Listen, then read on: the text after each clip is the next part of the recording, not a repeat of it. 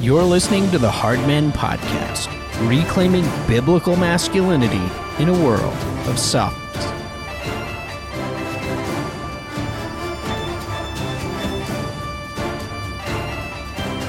Well, welcome to this episode of the Hardmen Podcast. We have a very exciting dumpster fire of an episode from Twitter Mm. with a few dumpster diving friends of mine.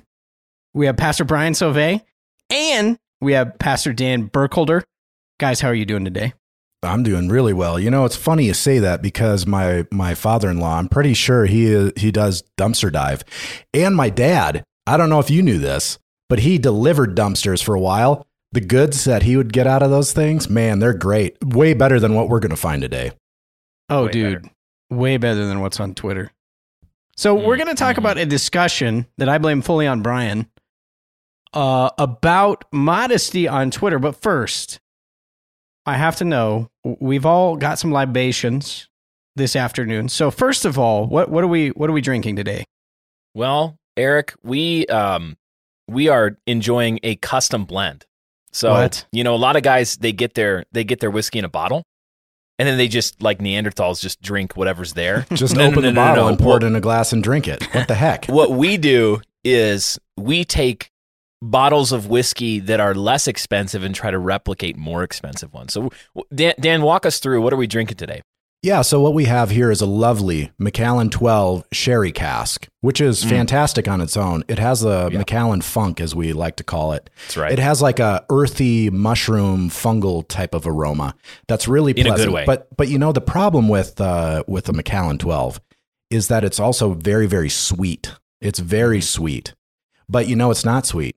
Is well, actually, it is sweet. Highland It's Park also 12 is also sweet, but it has a nice smoky peaty no- nose to it. And so when you take two thirds Macallan 12 sherry cask and you add Highland Park 12, you get something akin to a $300 bottle of Macallan, which is still Wow. probably overpriced, but it's amazing. oh, unbelievable. I had no idea, no idea that you guys were master distillers because that's basically Well, what I you're mean- telling me. Master is a strong word and an appropriate one. I like that. Well, it, it kind of, you know, I was feeling good. I've got my uh, whiskey snifter and I've got my Glenlivet 12, and I thought it was cool, but Mm, mhm, mhm. Is it the double oak you got? That No. Glenlivet double oak? no, it's not double oaked. I'm It's- sorry, okay, Brian. it's better. It's better. Yes. That's okay. I was going to say, if You it know- is double oak, then we are actually way, Eric, like it- we're up it- here. It comes in a glass bottle, so there's that. I, I, unlike you guys, am not a master distiller. But I'll tell you what I am is a master connoisseur of dumpster fire tweets and tweet threads. So Mm. I want to unpack just what happened. Really, what, Brian? Like the last two days on Twitter, uh, we podcasted about modesty, got a ton of feedback about that. Mhm. I know I was posting about it on Twitter, but you have a gift for what, what do you even call this gift for? Upsetting the feminists, the wokesters? Well, see, my gift is that I can concoct a tweet that is utterly benign to myself. And I think, yeah, that's completely true. This is uh, un- unironically non controversial, and then Right. send it out. And pretty soon I find narrator, it was not uncontroversial. it was not. So that's my gift, whatever you call that. So one of the interesting things that happened was you tweeted, um, and we'll get into this. We'll read some of the tweets. People responded. You responded to them, but at some point we had people like Kyle J. Howard, the fake cry picture poster guy. He was Uh, he showed up. there. hmm We had Beth Moore show up. Beth Moore was, was, she was not at home. She was in my No. mentions. She was. she was Big in my bad mentions. Beth. Yeah, so kind of the average typical crew of ambulance chasers for the woke mafia on Twitter, and and finally was Thabiti and I can't pronounce his name. Ron Burns showed up, and uh, for my money, that's kind of where things got interesting. Sure. Yeah, I, I would agree. I would definitely agree. We've we got. I mean, in terms of uh, let's say marketing dollars spent on the average conference these folks are involved in in the year, probably in the tens of millions. Oh man, we got our money's worth. Yeah. Yeah, it was up there. We we did get our money's worth. So Dan, I want to ask you. I think you've you've got this, but the original tweet from Brian, I actually I want you to present Exhibit A for why Brian is a bad person. What Oh, did Brian man. do? What did Brian do, Dan? If Well, you could read Brian that tweet did- for us. Yeah, what Brian did is he he took a a pretty modest sized stone, if I'm honest, and he threw it at a very angry hornet's nest of feminists and antinomians. He says, Mr. Brian Sauvé on July 15th, I'm mad, guys. I'm mad because the white knights out there defending the freedom, with scare quotes, of Christian women to dress like whores are actually defending the hatred of our daughters and destruction of our sons. There is seemingly no depravity the antinomians won't defend. Was wow. that was that Fir- okay? fir- first of all, Dan, um, I'm going to need you to narrate the entire Lord of the Rings trilogy so that we Yeah, can listen to that as a family. the that the was thing beautiful. is, I, I'm just not good with the the high pitched voices. So. That- you need that's all right. Brian for that. That was a humble brag if I've ever heard one. He's got a good falsetto. It's it's shockingly true. The first question I want to ask about this tweet, Brian, I'm gonna I'm gonna ask you the Mhm. first question, I guess. But first of all, just unpack for us. I, I like I said, you and I were talking about modesty. Um, but what was the motivation for this particular tweet? Um, what were you Mhm. experiencing, seeing uh, on Twitter, elsewhere that that motivated it? Yeah, sure. So my wife had been tweeting about feminine attire and dressing in appropriately feminine and modest way so that you're not falling in either of those ditches we talked about in the modesty episode about saying that Christian modesty for women is frumpiness, which is denying nature in one Right. way because feminine beauty is glorious. It's a veiled glory by design.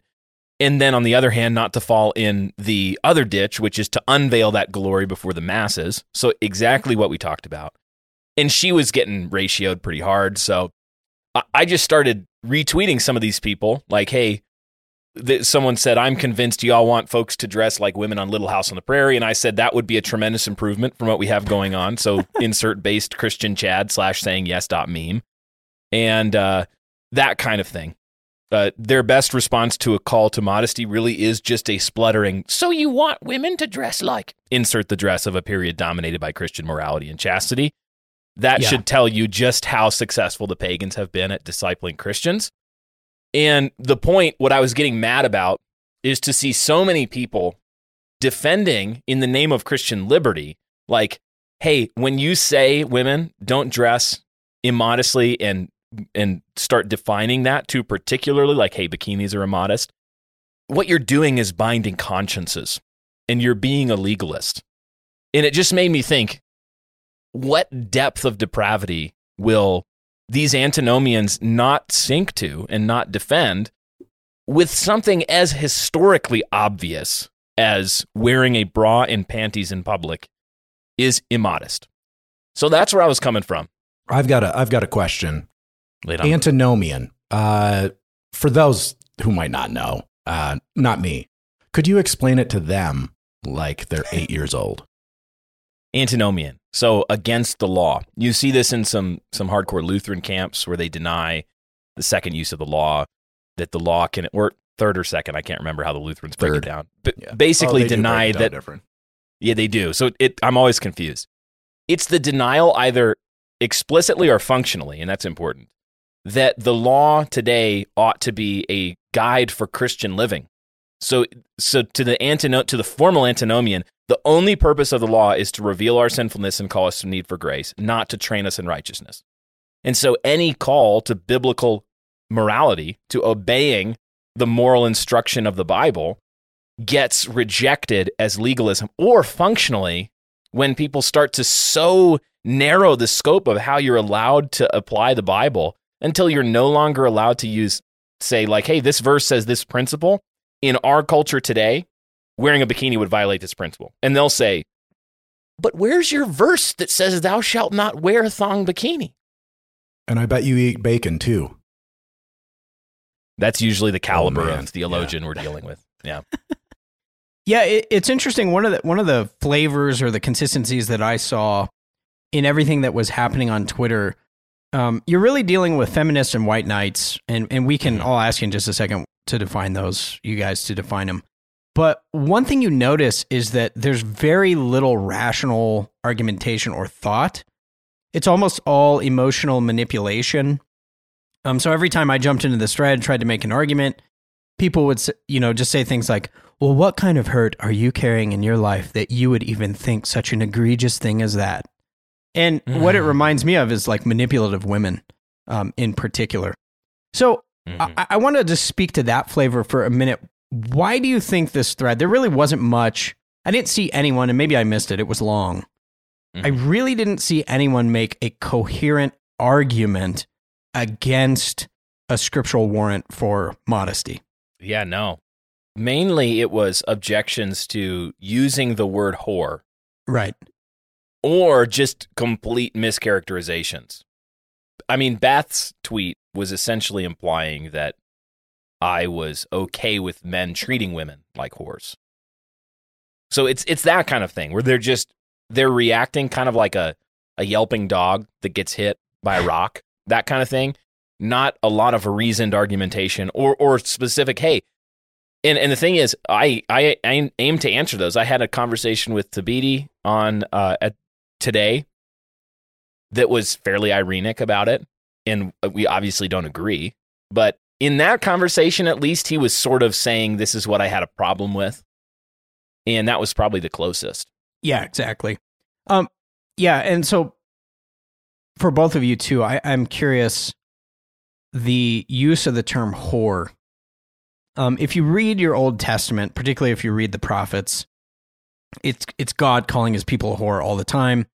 And in fact, a lot of the passages that, that we would maybe point to in terms of uncovering and modesty and shame and doing things that are shameful, those are the passages when God is calling his people a whore.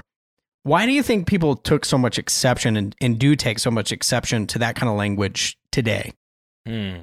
You know, I think that a lot of it has to do with the fact that, and actually, this this illustrates why I chose that word, which I explained today in, in a in a longer thread. Why, here's why I said this word it's because in our culture the the the values have shifted so far from Christ, from any kind of Christian morality that they don't think even if they were to agree that maybe some bikinis are immodest, they wouldn't think that it was that big of a deal. They right. would say this is kind of uh, you know whatever because so many people are doing it. We're an absolute pornified culture. We are sexually insane. We have no idea what you know, we have we just don't know our left hand from our right hand. And so my aim was I'm going to use a word that is as shocking as this sin actually is of publicly uncovering your nakedness so that I, I can at least try to shake that numbness or get through the numbness to the nature of the seriousness of the sin that's being committed when you publicly go about dressed in your underwear and bra. Yeah, I also think that what the word whore typically is uh, is an attack against uh, females. the The word itself is used to describe a female, you know, in in sin. Um, mm-hmm. I'm sure everybody knows what whore means. But what what happened is, like I said earlier, you threw a rock and it hit one of the major idols of this time and this current zeitgeist is that women are untouchable and that mm-hmm. women in a way are gods and so don't poke the gods. Mm. They're the untouchables. That's a good point. Yeah, that, that's a huge point, Dan. And it really gets to uh, what I said earlier. I want to get some definitions on this, um, but particularly on, on white knight culture. Um, what is that? I think it's related to this issue. Um, but who are, and, and I guess either one of you can answer this, but who, who are white knights? What, what do we mean when we say that in this context? Yeah, well, I think uh, really simply, and, and Brian, you can you can follow up, but there's an innate desire in all men to be a savior. They want to be yeah. a savior. They want to mm. save the girl, or you know, de- beat the dragon and get the girl, sort of thing. Um, but instead of actually doing the hard things that men are supposed to do, they they actually have a wrong aim. Uh, their target is wrong. Their target is actually instead of standing on righteousness and on the principles of God and uh, rightly identifying the dragons, they instead are trying to appease the woman. They're trying to be a sycophant to the woman. And so it's a misdirection, a misuse of their desire to actually be a savior. And so they, like I said, they, they misidentify who is God and mm-hmm. what the, what the, what the mission is. And so they end up trying to please women like a sycophant instead of uh, saving them. Yeah, absolutely. I, I would agree with you. Brian, any other thoughts or additions that you might no, make? Dan, that, that met, what, what immediately came to mind was Dan's characterization of, of one of the main problems being idolatry of women. So that, and you see this worked out in all kinds of places in the modern evangelical church where men's sin are hammered. I mean, hammered to dust. Men are not encouraged. Men are the way that we teach men is by yelling at them and calling them idiots. And, and actually, the way that the Thabiti did in his response to me, identify at least 99% of the problems in the world in men, which is what he, I mean, he said all caps, that is the problem. And he was referring to men's fantasy lust world. Yeah. No, no, Thabiti, that is a problem. And women also sin in this area. Men, like we said in the modesty discussion, women love to be lusted after. That's one of the ways that they sin in a peculiarly feminine way. And men love to lust, and so they sin in that direction. So when Dan pointed that out, I think you get this other kind of picture of white knights are like knight, you know, knights of the round table tilting at windmills. They're fighting the wrong enemy. Yeah. And at the same time, they're like priests in the temple of Aphrodite, where women are their god, or at least functionally. And so they're going to work and keep the garden. They're going to keep the temple. They're going to defend. And so they end up directing their savior nature, which is inescapable in men. It's designed, it's a design feature. They misdirect it and they actually end up attacking people who are trying to help women, yeah. which is what a tweet like that is actually aiming at doing. So I think I think that's a, a, a pretty accurate way of summing up the white knight ethos, idolatry, and what's going wrong there. You know, it's Eric, I'll let you jump in after this. But you know what's really interesting is we saw correlating sins with this because the the glory of a woman is her chasteness, like mm-hmm. being covered, and uh, her purity is the right. glory of women, and the glory of men is their honor. And mm-hmm. what you have is, are women that are unchaste, and then men are that are dishonorable defending them. Mm, yeah, yeah, I think that's absolutely huge. And the way I saw it is look, there's two basic presuppositions that get fleshed out in the way that people responded, particularly, I think, Beth Moore and Thabiti. So, first of all, Beth comes in and she's like, Well, the problem is, why do you think that women are whores? And what kind of men would think that? So, number one, she is really good at playing the victim, right? Women are always mm. the victim of some crime and men are always the perpetrator. Mm. And then I think tied to that is this idea that women cannot be confronted about sin because they're sin they don't sin. They're sinned against. So this really is not a biblical understanding of uh, gendered piety or sin, particularly as it relates to women. Of course, we would say women sin, and obviously it needs to it needs to be called out. But I thought it was interesting. Beth stepped in and she made her comment, and then Thabiti immediately jumped in and was like just pretty. I thought he was a. a it's funny. He he called me a jerk and some other things, but I thought, wow, he's actually well, really rude. I'm sorry. Well, he might have had uh, he might well, have had a point, Dan. no, and I, and I don't take offense to it, but what I think is interesting is he jumps in, he's calling people jerks, he's he's really going for the throat, and it's that sense of like I'm defending this woman's honor, and then immediately Beth is like, "Thank you, Thabiti, my my hero, my rescuer." So that's kind of a good picture of what we're talking about uh, with white knighting.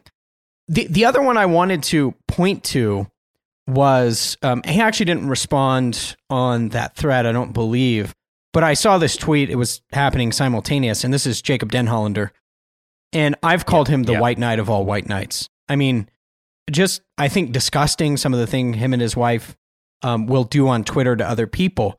But Jacob jumps in and he he says this. This is his tweet. He says nothing good, and I mean nothing, has ever come from a man on Twitter commenting on what women are wearing. Literally, no one wants to hear it. Not a person, not a soul. So zip it. No, that's not an exception. Put your phone down, bite your tongue, see, we all feel better now. So again, this is really getting to that issue of, you know, it doesn't matter, Pastor Brian, you are not to address female sins publicly. Oh yeah, yeah. Touch not God's anointed. W- And- women don't sin. Yeah, that's women right. don't sin. That's right. It's all the men's problem. And that's where I think you you look. Dan mentioned this before. How do you know what a culture is worshiping? Well, just look at the blasphemy laws. Look at the things that you are not allowed to talk about and not allowed to say. Yeah, and you will be disciplined by the priests Church Like- discipline. like this. You'll be removed from the camp. You'll be called unclean. You will be outside. You will be, uh, you know, outside of the boundaries of what is good, true, and beautiful in this Yeah. cultus. Yeah, that's that's absolutely right. I, I, I did want to interject at this point. Um, my my wife's not on Twitter, um, but just to get an outside opinion from a woman, a dear woman raised in the patriarchy, I asked her. I said, "What would you call?" She doesn't know anything about this because she always tells me she's like, "I don't even want to know about what you're starting with Brian on Twitter." So I said, "Honey, I have a question for you. What what would you call a woman? Like, what would you say a woman is being like when she's wearing a skimpy bikini at the beach? What would you say she's dressing like?" And my wife said, "Well, I'd say either a stripper or a whore." Oh, So right Whoa, there, Dan, I, I rest my case. Did Beth Moore at literally pop it her head in the window and say, "Oh, what are you doing?" Yeah, that's right. She hit her with a Lifeway study guide that she'd made. That's right. Be silent. men Did are you the just try to silence women? Yeah, that's right. So, Brian, I want to ask you. Um, we'll kind of jump back into this specific tweet and then unpack some of the specifics. I know, Dan, you've screenshotted and uh, pulled some some trash out of the dumpster that we can talk about here, uh, which should be interesting. But Brian, uh, the one lady, Erin, you you responded to her, and she she took exception. Right? She says, "Dress like whores," which was the phrase, needs to be fleshed out. Beard guy doesn't get to define a subjective insult so first of all, um, you you notice this whole thing is making a statement automatically means you're insulting someone because you don't Mhm. you don't. First rule of woke culture: you don't talk about women's sins. Mhm. So Brian, you responded. You said, "Erin, I'll be very specific. A woman publicly wearing a bikini is being flagrantly immodest. She's dressing like a whore slash prostitute. Agree or disagree? And if you do disagree, do you think any of the men who wrote the Reformed Confessions would agree with you?" So I'm going to ask you, Brian, at this point, um, because this is really where everything took off. yeah, it was this tweet. It, it was this tweet and, and really everything that followed that, that caused the issue. Why do you think this, of all the things that you've ever posted, apple pie maybe ranks up there, but why this? Bikinis, whore, prostitute. What is it about this tweet that is so incendiary? Well, there, I think there are multiple issues going on here. Everything we already said, I won't Mhm. repeat it. This, Mhm. That's going on. That's underneath it. There's another thing that's going on, particularly in uh, Mrs. Harding's tweet, that I think is interesting, and it is the accusation of moral subjectivity that Hmm. I'm giving a subjective insult, and so what they're trying to do, the play they're trying to run, and a lot of people did this as well. They even quoted some, you know, CS. I saw some C.S. Lewis tweet uh, tweets. C.S. Lewis didn't tweet, by the way. uh, some C.S. Lewis quotations about modesty is basically culturally relative, and so go to you know go to the the islands of whatever Papua New Guinea. It's probably not an island. I went to public school, guys, and there you'll find women in you know essentially bikinis, what we would say today, and then go to Victorian England, and you're going to have different standards. And it's and the the point is of the Lewis quote, and Lewis is profoundly wrong on this, as he is on many things, is that this is just a subjective sort of thing. There's no absolute standard. It's it's culturally conditioned. And so Right. find a tribe where women go around topless, and for them that's fine. Breasts aren't sexualized. And my response to all of that is to say, no, no, no, no, no, no. I'm not being morally, you're being a moral relativist. I'm being a moral objectivist. Because the standard that I'm appealing to, and it's the standard against which I'm judging a bikini for permissibility, is the standard that you see clearly in Scripture, which is go to, for example, Exodus chapter 28, verse 42. What does it describe as covering the nakedness, even of the man, the priest? It's a garment that covers from his waist to his thigh, to his knee. Uncovering his thighs in that passage is nakedness. Go to Isaiah chapter 47, verses 2 and 3, and guess what you find? The exact same thing. The uncovering of that area of the body being characterized as uncovering the nakedness of a person. So the Bible does not fail to give us an objective standard. As we said in the modesty episode, the standard is essentially that you ought to be covered from about collarbone to knee, and that exposing that portion of your body is uncovering your nakedness. And it's a fundamentally sexual act. We see this as well in the New Testament. With, uh, you know, take Peter when he's fishing and he sees the Lord post resurrection. He has taken off his chiton, his outer garment, in the context of that passage. And what does he do before he goes on shore? He puts it back on before he jumps in the sea and goes to shore. Why? Because he's dressed appropriately to be working among men in a blue collar setting, fishing on the Sea of Galilee. Before he goes back to the shore, the delineation of the boundary of society, he covers himself as a man as well. And you see this this sort of definition as being just un I mean un uh, controversially adopted for most of Christian history. And so wherever Christians have gone, part of their discipleship of native peoples as they receive the gospel and worship the Lord Jesus is to properly honor their bodies, correcting pagan idolatrous practices that were unchaste according to that objective standard. So, I mean, Erin did this. We saw this over and over throughout the tweet replies. This claim that I was being a moral relativist. And I would actually say, another tweet that I said, if if if you say that wearing a bikini is not immodesty according to a biblical standard, then what principle would you appeal to to say that nipple stickers and a thong are, are not immodest? I mean, what is it a percent? And you just find out people are moral relativists. Yeah, you you would basically have no standard. Um, one of the things, Dan, I want to ask you um, in all of this is another presupposition that number one, fathers and husbands don't have any say or responsibility over what their wives and daughters are wearing. So I want you to address that issue. Um, again, my argument, and, and Brian and I argued this, but I think you would say the same thing, right? Fathers and husbands actually have a supreme responsibility to protect their daughters and wives in this way, correct? Yeah, that's correct. I mean, the masculinity is the joyful uh, acceptance of sacrificial responsibility. And part of that is protecting those that are under your care. And so, if one of the charges from scripture is, hey, don't uncover your nakedness, you should make sure that your, your wife and your children don't uncover their nakedness. I mean, that's pretty simple. It, it, it just along the lines of any other um, commands of, of the Lord. I mean, it's that's it. You're responsible. I mean, the the thing is, is that women can can sin even with a, a covenant head like her husband being responsible. She can still sin, but it's still the responsibility of the husband to instruct her in righteousness. So, yes, it's absolutely man, men need to take the responsibility, need to take the mantle and to protect their women. Because, like I said earlier, the glory of women are in their chasteness. Uh, yeah. An unchaste woman is a not glorious thing. That's why the word whore is so offensive, is because it is amongst the highest shames that women can can bear is being a whore because their right. glory is their chasteness. And so men need to take the responsibility, fathers and husbands need to take the responsibility to make sure that their daughters and their wives are covered. I think that's pretty obvious throughout scripture.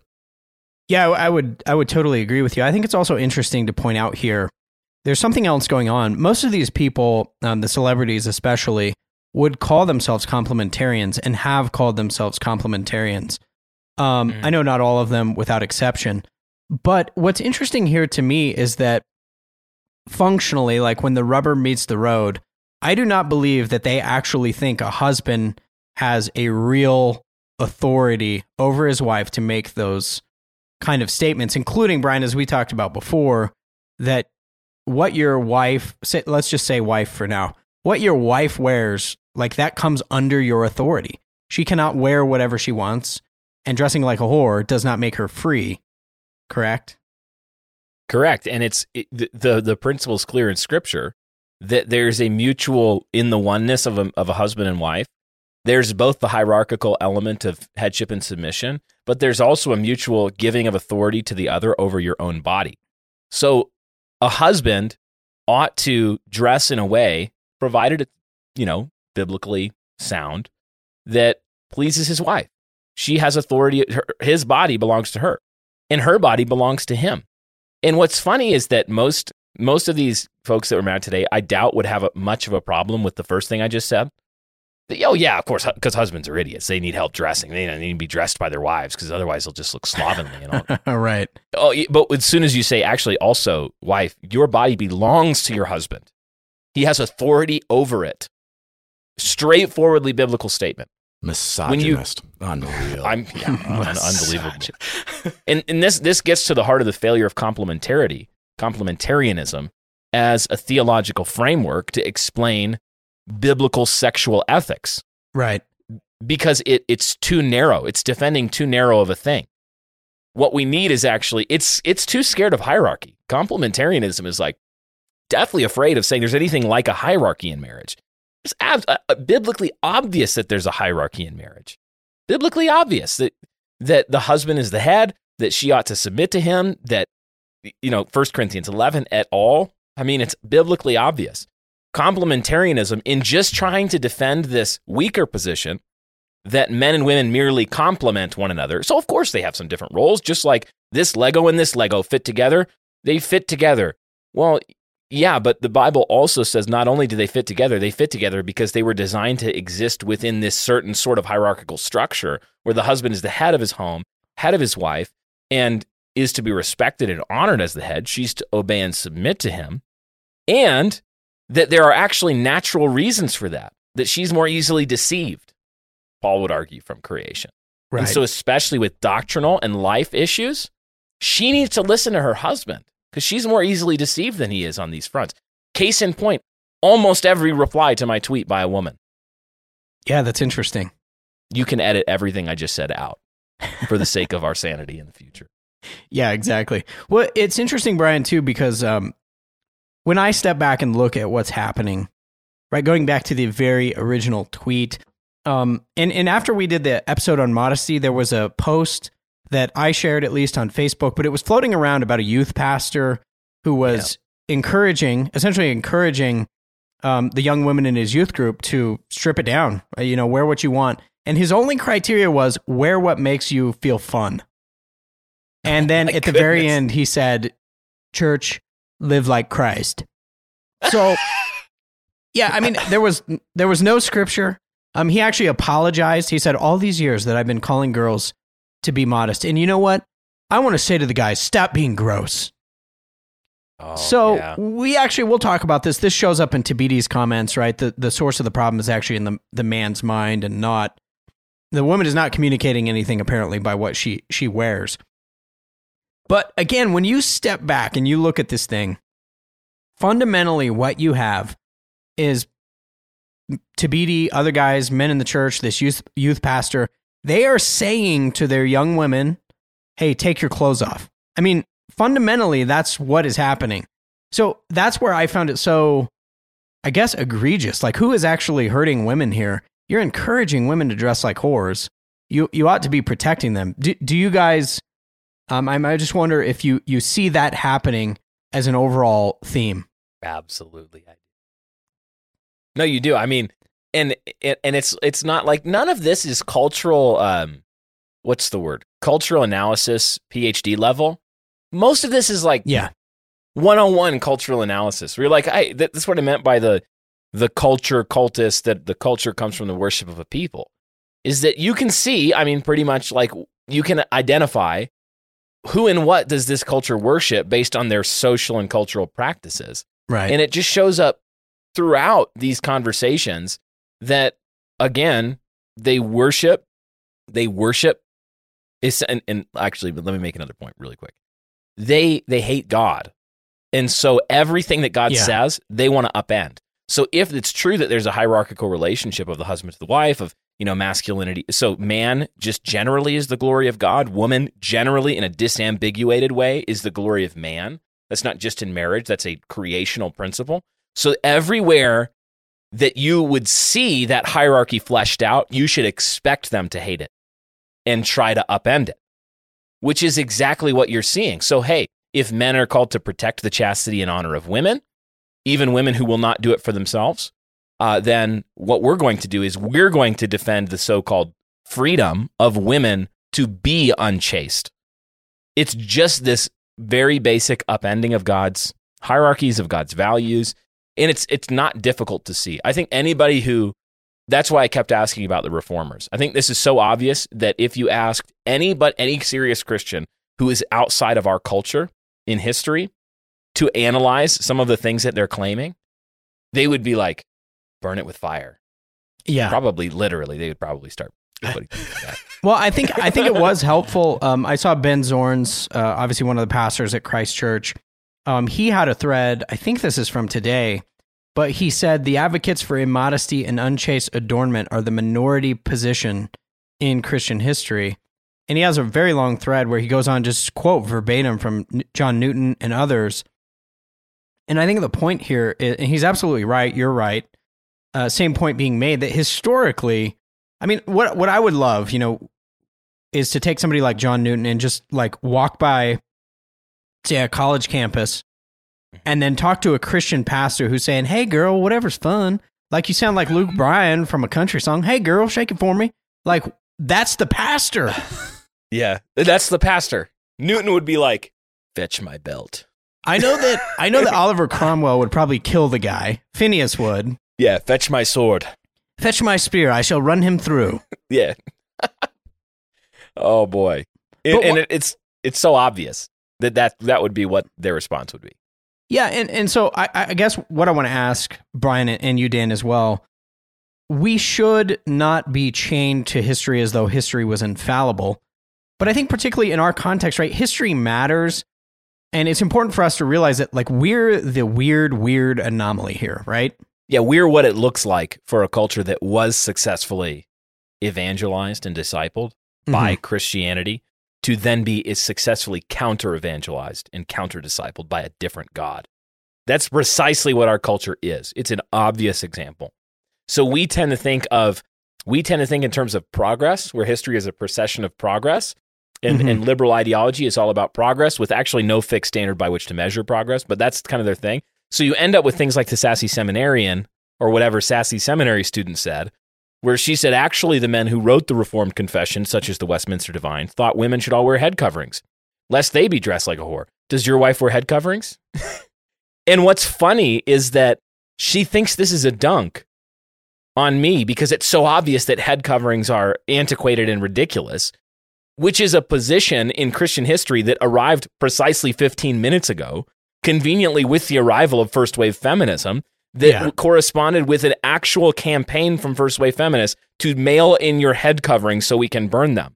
Interesting. And so really? the, the, oh yeah, that's legitimate history. That part of the campaign of suffragettes and of First Wave Feminists was send in your head coverings. It's a it's a mark of subjection, which actually 1 Corinthians 11 says it is a mark of authority on your head. And the answer that I really wanted to send, but I didn't, because I felt like I was trying to avoid being sarcastic if at all possible in any of these. Is just the yes meme guy, you know, because my wife does wear a head covering. It, right. And it's like, and they think that that's unthinkable, that the Westminster Divines were so obviously wrong there. And I'd say, you know, make, make an argument that they're wrong. Go ahead. But but you have to do so with some kind of epistemic humility and awareness, situational awareness of yourself, of your place in history, to, to realize that I'm making an argument that almost no Christian ever would have agreed with. Right. And, and has some humility there. And they just totally lack that humility. They treat our culture and our cultural values and intuitions and instincts as if they are obviously true, which is gay and stupid. Yeah, I mean, I totally agree with you. Dan, uh, do you think, I mean, some of this is not surprising from the culture, but are you at all shocked that so much of the, like, look, the the big players on this tweet thread are not, you know, pay. It's not Cardi B. It's Beth Moore and it's Ron Burns. Does that surprise you at all? Mm, does it surprise me? No. No, it does not surprise me. Well, what it, what it, if you were to look around the landscape, if you had uh, spiritual goggles and you were able to see like what are the idols at work in our culture right now?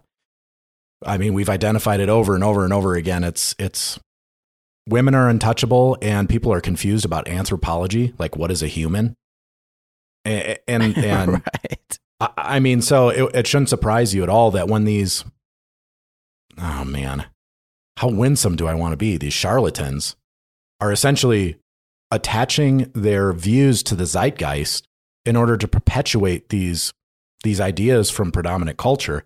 It doesn't surprise me at all that they would take issue with this because they do it over and over and Yeah, over and yeah. over.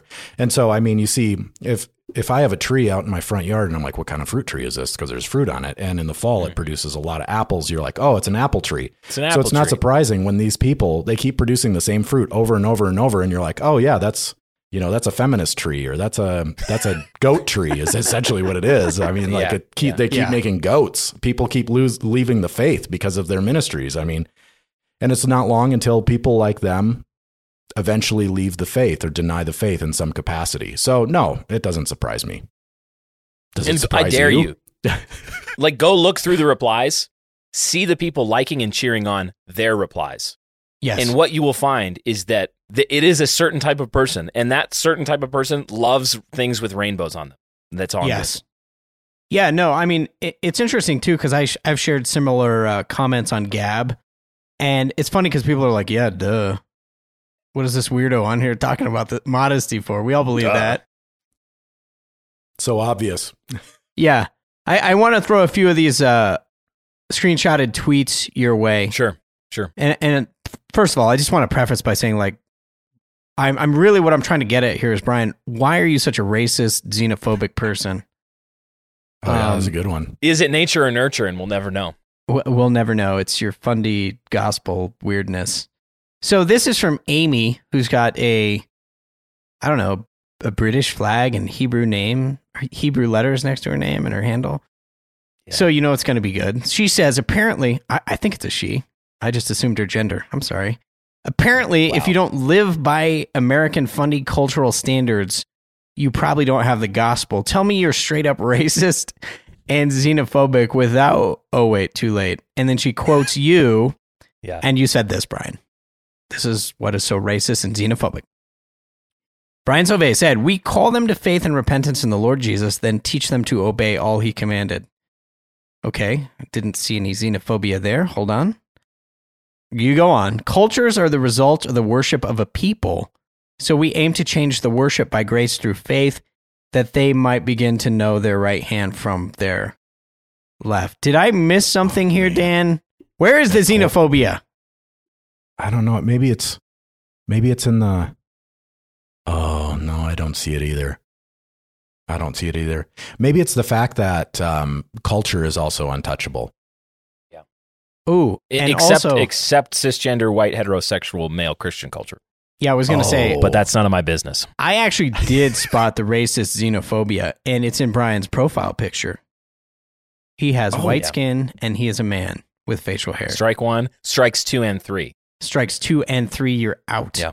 You know what's hilarious about this tweet, Eric, is that, and Dan pointed this out yesterday. I think he saw the same thing, and he's like, they think that you're trying to make American culture the standard, American fundy culture. Yeah, what? We hate that culture.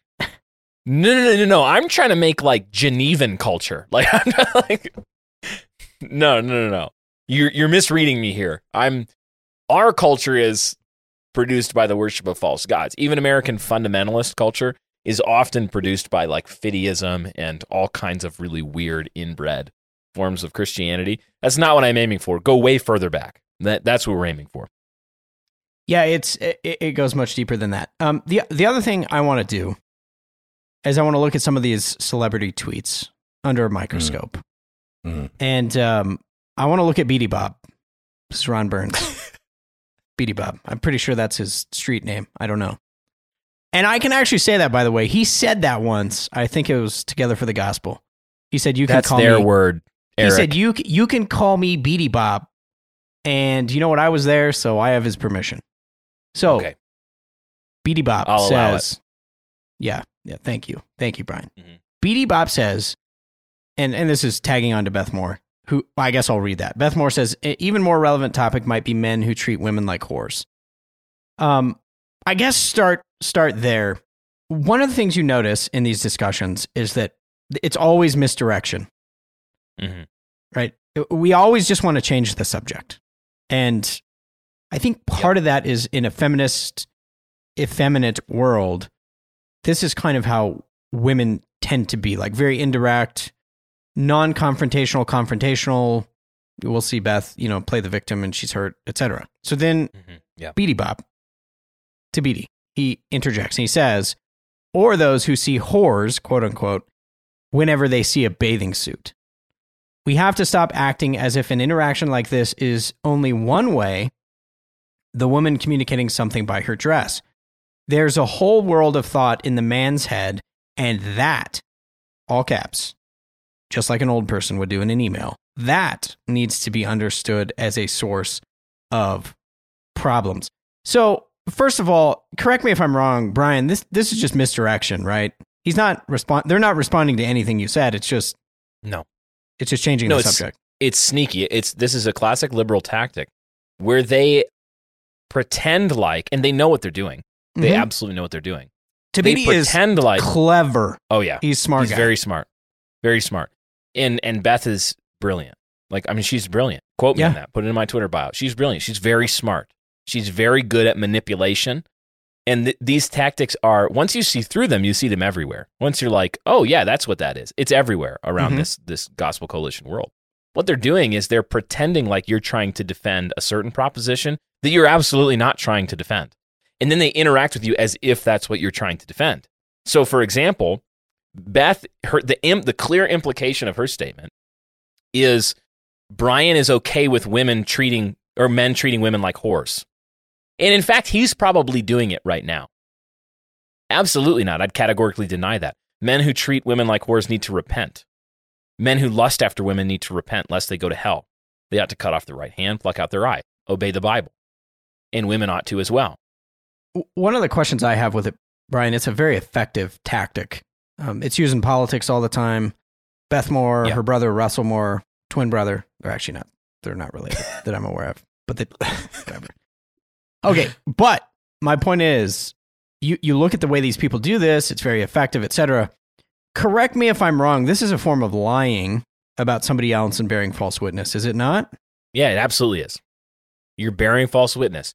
You are ascribing by implication an abhorrent position that somebody else does not hold, even if it's a perfectly fine position. You're either genuinely mistaken and need to correct yourself, and you just made a mistake, or you are intentionally being a deceiver. And Right. actually, more than that, a slanderer, because you're uh, maligning somebody's character, attempting to poison the well. It's a species of the genetic fallacy. I mean, it's just what sin doesn't it commit by principle? Yeah. Yeah, you see this misdirection with Erin Harding. Also, she she said ten out of ten would say a woman deserved it because of what she was wearing. Yeah, she was talking about me. Which that was is- slander. That's Brian is the 10 slander. out of 10. So really 1 out of 1. Thank you. 1 out of 1, Brian. On my scale, Yeah. he is a ten. So He's a 10. Yeah. Pull that quote out. Pull that quote on. Pull yeah. that quote out, Eric. put that. I'm in gonna the remember that bio. one. Yeah, That's a yeah. Pull, that's a pull quote if I ever saw one. To Dan, I'm a 10 out of 10. You know- That's my you whole Twitter bio. it's it's not just you said it was a move of the left, but really what what this this redirection move is is someone realizing maybe that their uh, position isn't so strong. The example, a boxing match. When you get someone in a corner, they realize they're in trouble, and so they're not going to just like stay there. They're going to run, or they're going to misdirect. They're going to grab. And so what you see is mis- lots of misdirection, not a lot of direct interaction. Like we talked about in the beginning, if someone said, "All right, Brian, so you're you're using some some standards of the law, okay? So what about tightness of garments?" And you're like, "Oh, okay, yeah, let's let's talk about this because you have to use wisdom in order to to um, you know obey the law." But there was Mhm. there is none of that. It's misdirection. It's it's grappling and it's it's running away. Yeah, I think what Dan, what it gets to, Vox Day brought this up in one of his books. I think it's called SJWs Always Lie. And part of the reason they have to lie in this manner is because they do not have the truth on their side. And so one of the things you'll notice in like complementarian people who argue for complementarianism, particularly against patriarchy, I think of Aimee Byrd, I think of Beth Moore. Beth Moore will drop bombs like, well, come on, people. It's just Paul. It's not like it's the words of Jesus but she will never get into an exegetical debate about the actual text. And I think that's because deep down she can't defend her position. And I think right here as well, they're they're they're basically being slippery because they know they have to be. And exactly like the boxing analogy.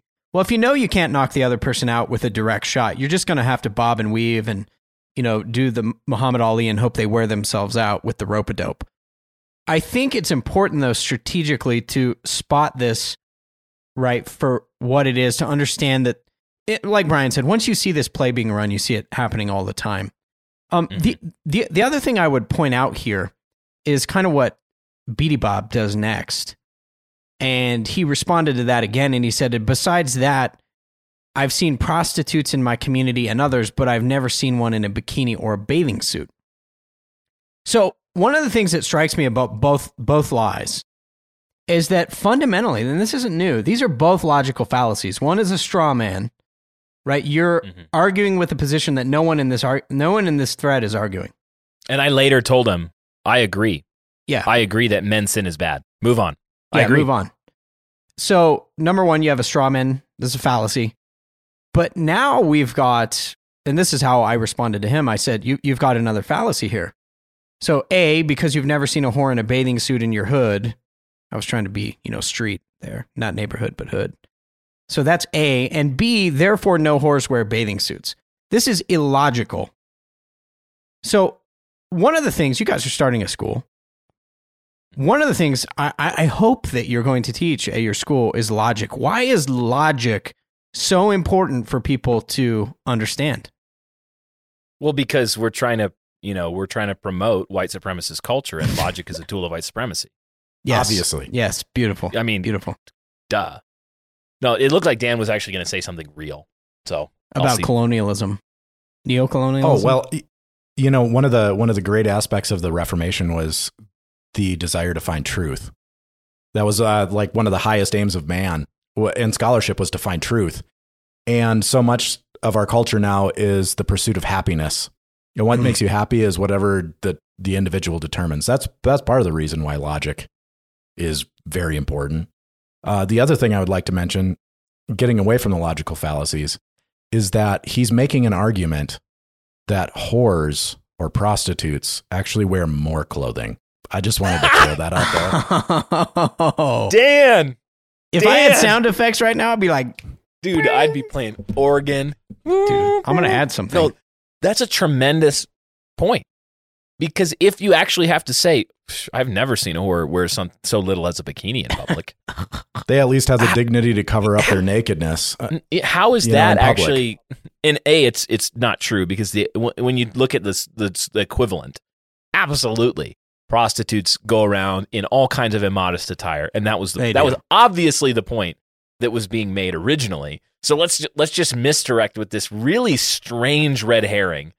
that has nothing to do with it. That actually, I want to say, good point. You know what? Good point, Ron. yeah. Thank They you. That's more. very based. They're way more modest, Mhm. based. Both Whores- Beth Oh. and Ron are based. I mean, with their with their I know. tweets, I think we decided that that was true. Yeah. I know. So I, I, I want to follow up Ron uh, Ron Burgundy, uh, Thabiti, whatever his name is. Uh, he responds again, and uh, he used my first name, so I kind of feel special, guys. Not gonna lie, not gonna lie. He says, "Oh, Eric," and I already feel like I'm being chided by my grandmother. Oh, Eric, you simpleton retard. Oh, Eric. Okay, I added the simpleton retard. That's yeah, he didn't there. say Just that. Come on, he didn't see fair. it. To be clear, he didn't say just for clarity's sake here, I don't want to lie about anybody. He says, Are you really showing up in public to defend? And I love this part. Are you really showing up in public to defend the subterranean, predatory thought life of men? Men so weak that instead of dealing with their own fallen thoughts, they disparage women with slurs. You really trying to cape for this crap? So, what I think is interesting, this is another just misdirection. But I, I you know, I read my comments, I read Brian's comments, and I was like, I'm thinking to myself, where have I ever said that I'm trying to defend the quote subterranean predatory thought life of men? Man. We're talking about modesty. I mean, and pe- I had several people respond, and they're like, "You're not being very nice to Ron Burgundy," and I was like, "Now listen, this guy's being he's li- Ron Burgundy's lying about me. Anchorman is off base, and I don't appreciate it. So this stuff actually gets." Brian's losing it. This stuff actually gets like pretty like hardcore lying, right? Oh, I you know what, Eric? I didn't even I didn't connect all the dots there because that was I should have brought this up. That was his summary of what I was attempting to do in my Yeah. tweet. Yeah. That is the I mean, that's indefensible. Nobody. This is a perfect example of that. Pretend that they're trying to def- like you say women should dress modestly and they're like, "How dare you defend men's right to rape women?" Right. What the heck, man? Where did that where did that come from? And your reply about the, you know, what is real subterranean here, I thought was was apt. I can't remember exactly what it was. Maybe you have it. I don't I don't know. Yeah. So I, I just responded to him and I said, calling husbands and fathers to lead their wives and daughters as commanded by scripture is supposedly, quote unquote, defending the subterranean predatory thought life of men. Yeah. And I said, this is what a false teacher looks like. I've watched this guy operate on Twitter. I've seen him um, interact with Doug Wilson, the the guys on Cross Politic. I think what's so tricky about it is he's so clever about the way that he he speaks. He speaks in such a way that it's like really hard to follow. I mean, I I've been to seminary. I wouldn't call myself stupid, but most of the time I'm like, I don't even know what he's talking about. It it sounds smart. He's funny.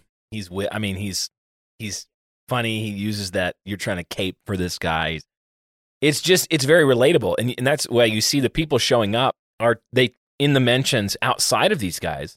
They tended to be a huge a huge weight in one direction and it was snarky pagans Right. so snarky atheists snarky pagans and sarcastic liberal christians progressive christians who are actually not christians i mean they're defending gay marriage in their profiles pronouns the whole nine yards and the language the tools and tactics they use in their discussion are, are almost i- identically borrowed from that culture from that progressive playbook of snark sarcasm misdirection and the like Yeah, and it, I, I guess on one level, it's it, it would be cool to actually have an argument, but for their for their perspective, it is smart. If you don't, if you know you don't have the truth on your side, that's the best that you're going to be able to come up with.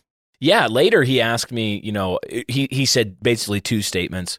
These are my because I had agreed with him. I he brought up again like the male sin. I was like, I agree with all that. Da, da, da, da, da.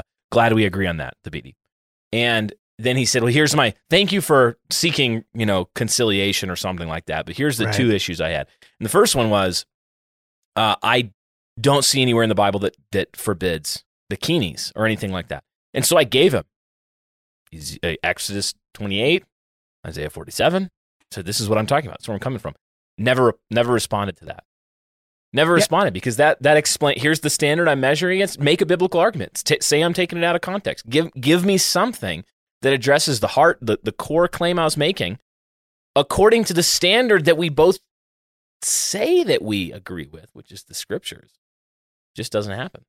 Yeah, it's interesting um, too, and, and this is one of the points I want to make. I think you're absolutely right. Uh, Thabiti responded to all of this uh, to me, and he said, "No, your tweet is what lying and libel looks like.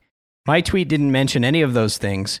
But to be controversial and to perhaps feel like you're some kind of defender, you have to misrepresent others, don't you? Learn to read, grow up, and stop defending foolishness by now." So this is the other thing that I've noticed about the SJW woke crowd they always telecast what they're doing by projecting it onto you. So I again, I'm you know I'm very unbiased when it comes to reading my own stuff. Of course, I'm always in the right, Brian. You, it's, it's just it just happens to be that way. But no, I mean even asking some other people and saying, okay, read what I wrote. Um, you know, and I had some people say, yeah, you're kind of an ass, and I was like, okay, yeah, I can I can live with that. But I said, do Hey, you think some, that some yeah? Sometimes Eric Kahn is is abrasive. yes, yes. Nobody's saying otherwise. Come no nobody And Eric's like, Target nailed. Target nailed right. Yep. T- you know, if, if there was, if we're gonna make a sandpaper analogy, like I'm aiming for about 300 grit. Yes. Eric's like 16, 18, Oh, boom. 20. He's I pretty mean, much like rocks. Oh man, thank you. Thank Eric's you. the. Clint Eastwood of this of this gang. I mean, you're the Cl- Yeah. so. But go go on. Sorry the, to the, interrupt you. the outlaw theologian, I guess, is as somebody called me the other day. Yeah, I So- saw that. But the thing is, I look at my tw- you know my tweets and my responses. I'm I'm I'm right there with you. People say you're an ass, and I say you don't know the half of it. Okay, we're good. But what kills me is I read those tweets and I've asked other people to do it. I don't think I lied about anything about Thabiti. And then I'm looking at his tweets. I'm like, dude, you're lying about people left and right. Like that is your playbook. So I want to ask you guys a question strategically. We, we've talked a lot about this, but why just just look at like any battle, any quarrel, any conflict. Once you start to recognize the play that the that the enemy, your opposition, is running, how does that help you, and how do you move forward with that information? Right, one part of you can just be bitter and frustrated, which we shouldn't do. But you can also use that uh, information to your advantage. And, and I'm curious if you have any thoughts on how do you use this type of information to your tactical advantage? Yeah. So, one of the principles of war, and I was going to start talking, and then that principle was going to come to my mind, uh, is, uh, but I can't remember it. It's, it's uh, information, essentially. Hmm. Uh, strategic information, and so the the goal is when you identify the enemy is to figure out as much as you can about them while revealing as little about yourself as you can and your positions yeah. and where you're going to attack and things like that. It sounds like we're really being militant right now, and I guess it is a principle of warfare, but we're using them as general principles in discussions about ideas and reforming the church and all that, all for righteousness and the gospel. So, that disclaimer aside. So, when you gather information like this, when you interact with people that are thought leaders in the predominant mainstream Christian Big Eva machine, what you can see from from these interactions are the primary tactics that we're talking about and you can force the narrative. So one of the things that you can do and this is also a principle of war is being able to pick the ground that you that you fight from, right? You want to have a strategic ground that you fight from and a defensible position. And so when you engage these people, it is important to know the weapons that they're going to use against you, such as lies and deceit and misdirection. And for the sake of the hearers, you're going to want to make sure that you have a defendable position so that you're actually right, first of all. Yeah. Yeah. And then that your position is defensible. Because if you're actually wrong, that's that's a bad. I mean, you can obviously we're all going to be wrong and you need to repent from that. But even the way you repent can be a win in that in that arena. Yeah. Uh, uh, so so knowing the weapons that the enemy is going to use, and I am considering Beth Moore and Thabiti Ron Burns, and um, Erin Harding, and any of the others that, we, that we, we didn't even discussed. talk about Kyle James Howard. No, But, no, yeah. no. I mean, No, I didn't even talk spot about him. but I, I do consider them goats. The fruit, like I said, they it's like a goat tree. And so, uh, when you identify the enemy and their tactics that they're going to use, they're going to use lies and deceit and death and enslavement in order to achieve achieve their objective. And so, you have to preempt those attacks and make sure that you're right in a defensible position. So that's some of the things that I would consider is knowing the attacks, knowing the weapons that they're going to use. So when you read their tweets, you can preempt like this person's MO is to lie and to slander, to um, ad hominem attack, to use logical fallacies to try to misdirect. Mhm. And so that's something that's good to point out and to not let them get away with it. Mhm. You've got to be very careful with your speech. You know, you just have to be very careful and very precise with your speech before you say something, particularly something memorialized on the, you know, timeless halls of Twitter, Facebook, social media, something that can be screenshotted and, and distributed forever. Is that you need to be able to defend your position. And so the standard that I use, I said this today, I think, the standard that I use for my social media is I'm not going to tweet something that I'm not willing and able, to the best of my knowledge. I could find out I was wrong later through argumentation. That's fine.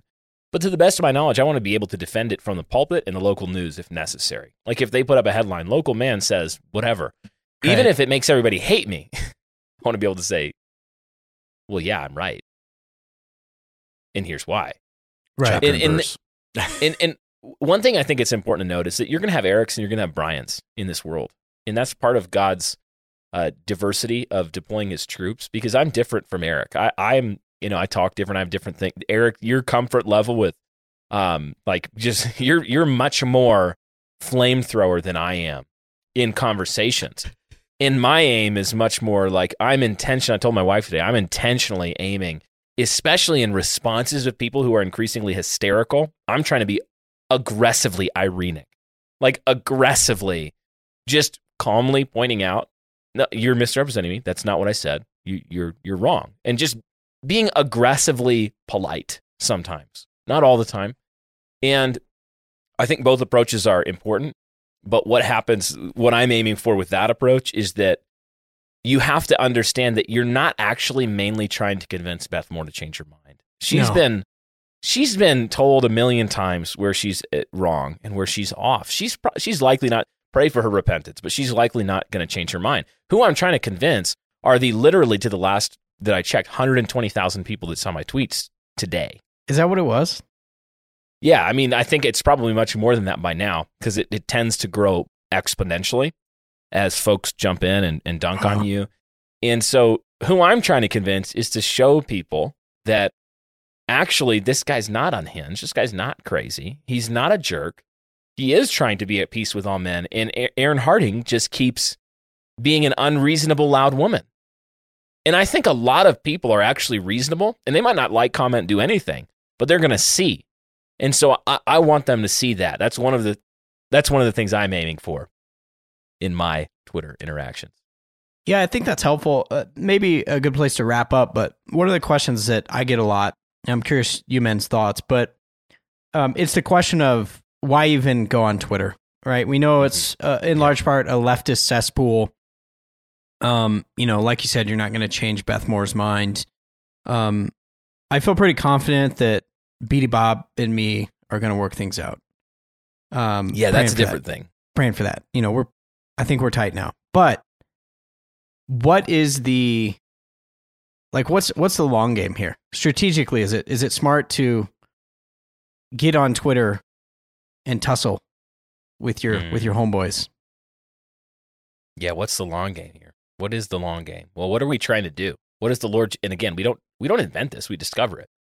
The Lord Jesus has instructed us to evangelize and disciple the nations. Where are the nations? Where are they talking? Where's their Areopagus? Where's their Mars Hill? Where are the in public intellectuals? They're on these spaces. So we ought to be there. And then as we're there, what kind of examples do we see? Well, we see reasoned, irenic discussion. See Acts 17. That's a good example of Paul going, and he's very irenic. I see that you worship, you're a very religious people. And uh, I see this monument to the unknown God. He's very reasonable in that interaction. You also see Gideon, who's like this coward that God makes into an iconoclast, that he just starts going around knocking down people, literally knocking down people's possessions. Imagine if someone started doing that today in big in, in the big evil response. Like, can you? Well, unless it was Civil War statues, I'd be fine with that. But you know, I mean, imagine. And so you have a biblical example, I think, of of many different ways of attacking it, but the same shared goal is at the root there that we're trying to disciple, evangelize the nations. And that's going to involve coming ideas coming into conflict with the pagan zeitgeist in ways that expose evil, which you know hopefully brings them to conviction of sin, and then bring in the balm of the gospel and the regenerating work and help to purify the church. All of these things go into that task, and I understand why some people might say I'm going to avoid these areas, but I do think that a faithful presence there until they kick us out is wise. Yeah, I, I would agree with you. I also think it's it's for us. Well, first of all, that's how I met you guys. So hello, Yeah, that's right. Twitter's important. Um, but Dan, I want to get your take. Um, you you Dan is the third personality here. Um, Dan is like uh, he's like the fly on the wall, and then Bryan and I talk a lot, and then Dan will say like one thing, and I'm like, that's the most brilliant thing that's been said all day. That was really good. So That's Dan, no really- pressure. That's really kind.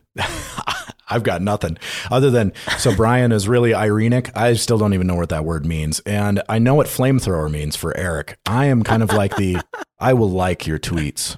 I will like those tweets so I don't know. hard. Your your response to Beth Moore was Yeah. Well, thought- I I, mean, so good. so you want to see that that that thinking? That's what I was thinking with the Mhm. strategy of of keeping your opponent in a corner. And so she made an attack against men, and I said, "Here, let me just read it because I'll, I'll pat myself on the back a little bit." it was good. It was good. I want to hear it. She said, "An even more relevant topic might be men who treat women like whores. Men who treat women like whores." Okay, so this is a different subject than what we were talking about. And I said, Beth is getting at the root of the issue men not loving their wives and daughters by allowing them to uncover their honor before strange men, or in the words of Beth Moore, treating their women like whores. And so that's, I, I, don't, I don't tweet very often. Um, but in, in situations like that, what you want to do is not let your opponent escape. And Right. although I, I'm I'm small, like I don't have I don't have followers. She's got probably hundreds of thousands. Does But- she have over a million? Oh, I I let me let me look it up. She has uh no nine and three quarters, Oh my! nine hundred and seventy three thousand followers. Jeez. Yeah, BD's only got So 68. Yeah, big time. So anyway, the, but like what Bryan said, I'm not tweeting for Beth Moore. She didn't see my tweet. I don't really care. She has thousands of notifications at any any time. But what what what we're trying to do is, especially young men, is encourage young men to stay strong in the faith and then to show the folly of the enemy. And so I think it's really, like Bryan said, it's very important to engage in Twitter, even though I don't have a lot to say hopefully when I do say something, it's well thought out. And, and, and I have like tweeted things before and went, oh, that was really dumb. I'm going to just go ahead and delete that. But, but that's, that's, I think a really good strategy to have is to, is to en- encourage young men, to encourage men and women to stay strong in the faith and simultaneously showing the world how, how foolish their, their reasoning is and, and how bankrupt, you know, they are and in need of the gospel. Yeah. Yeah, well, and folks, don't let Dan fool you. He's he's the hammer. He's the hammer of Thor. Or he stole Thor's hammer and now it's Jesus' hammer. I don't know how that works. But I'm, I'm fat Thor. Hey Dan, you know you know what that? Hey, still That- packs a punch, but you know, got a got a gut. Hey, absolutely. I, I do think it'd be. I think it's worth noting something to young men who are going to listen in on this because yeah. Eric, your audience is a, a great audience. I mean, uh, probably like our our tribe, folks that are like they're liking and they're following, and they're not like, man, oh, Beth Moore made a good point though. You know, for the most Yeah. part. So Yeah. I, I think it's important for those guys to really take care to heed that warning that Dan brought up that you need to make sure that you're tr- that you are telling the truth. Need to make sure you have a defensible position because there's a difference between a good joke and a good burn and a good comeback and a defensible position. So, and they sometimes align in this sweet spot of glory, and then fine, you know. But take care, like take care that you maintain the moral high ground in the discussion because they're going to go they're going to rush as quick as they can to the moral low ground and slander you and do all kinds of stuff case in point Right. replies but you need to make sure that when you're fighting you're fighting for a just cause. You're fighting for the truth. You're fighting for the purity of the bride of christ and that kind of thing. So that so that you can say at the end of the day um, okay even though i'm going to do this imperfectly i know i'm going to give an answer for every idle word i spoke tweeted wrote whatever. So make sure that you're able to do that to the best of your ability and repent and be humble and all of that when you haven't, when you do fall, when you do fall short of that, and uh, be teachable. Uh, I think that's a really important thing for this audience to hear, and it's always one of the things that Dan and I, pastoring in a local church, are looking at to measure sort of how are we doing in discipling these young men who have a lot of zeal. Let's look at them. How are like are they defending truth with zeal, but also with joy and with uh, with truthfulness and and so you know just keep a watch for that in your own life and in your own heart and um, and it, I'm not saying that you can't make a sick burn or that kind of thing ever, but I'm just saying make sure that you're that you're you're standing on defensible ground whenever you do take that stand. Yeah, and I, I think that's um, one of the other things that's really helpful um, is having a group of guys in a local place um, who can have conversations with you. Um, it's usually Dan. Dan is usually the one who's like, "Okay, that comment sucked. You need to don't do that again." And I'm like, "You're right, Dan." But we we need that. We all need that accountability because, uh, as in any combat fighting, whether it's spiritual or otherwise, um, as men, and and you have to know yourself, but uh, many of us have the tendency to go too far, and so we need that. And then also the reminder that, um, you know, there's other people watching that you may not. They may they maybe they don't comment. Maybe you never see their comment, but um, they are definitely learning lessons. So, Hmm. yeah, we're on Twitter, we're on social media, but uh, definitely have your local tribe and and masculine accountability there too.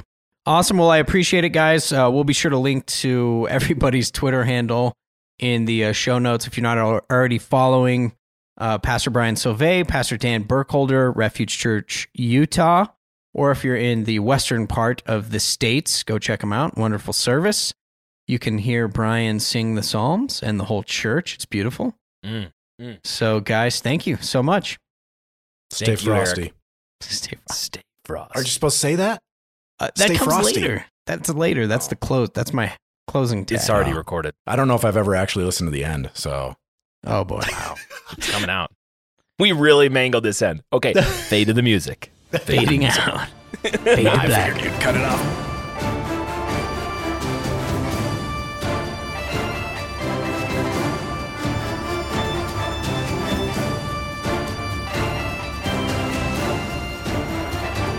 Until next time, men, stay frosty, fight the good fight, act like men.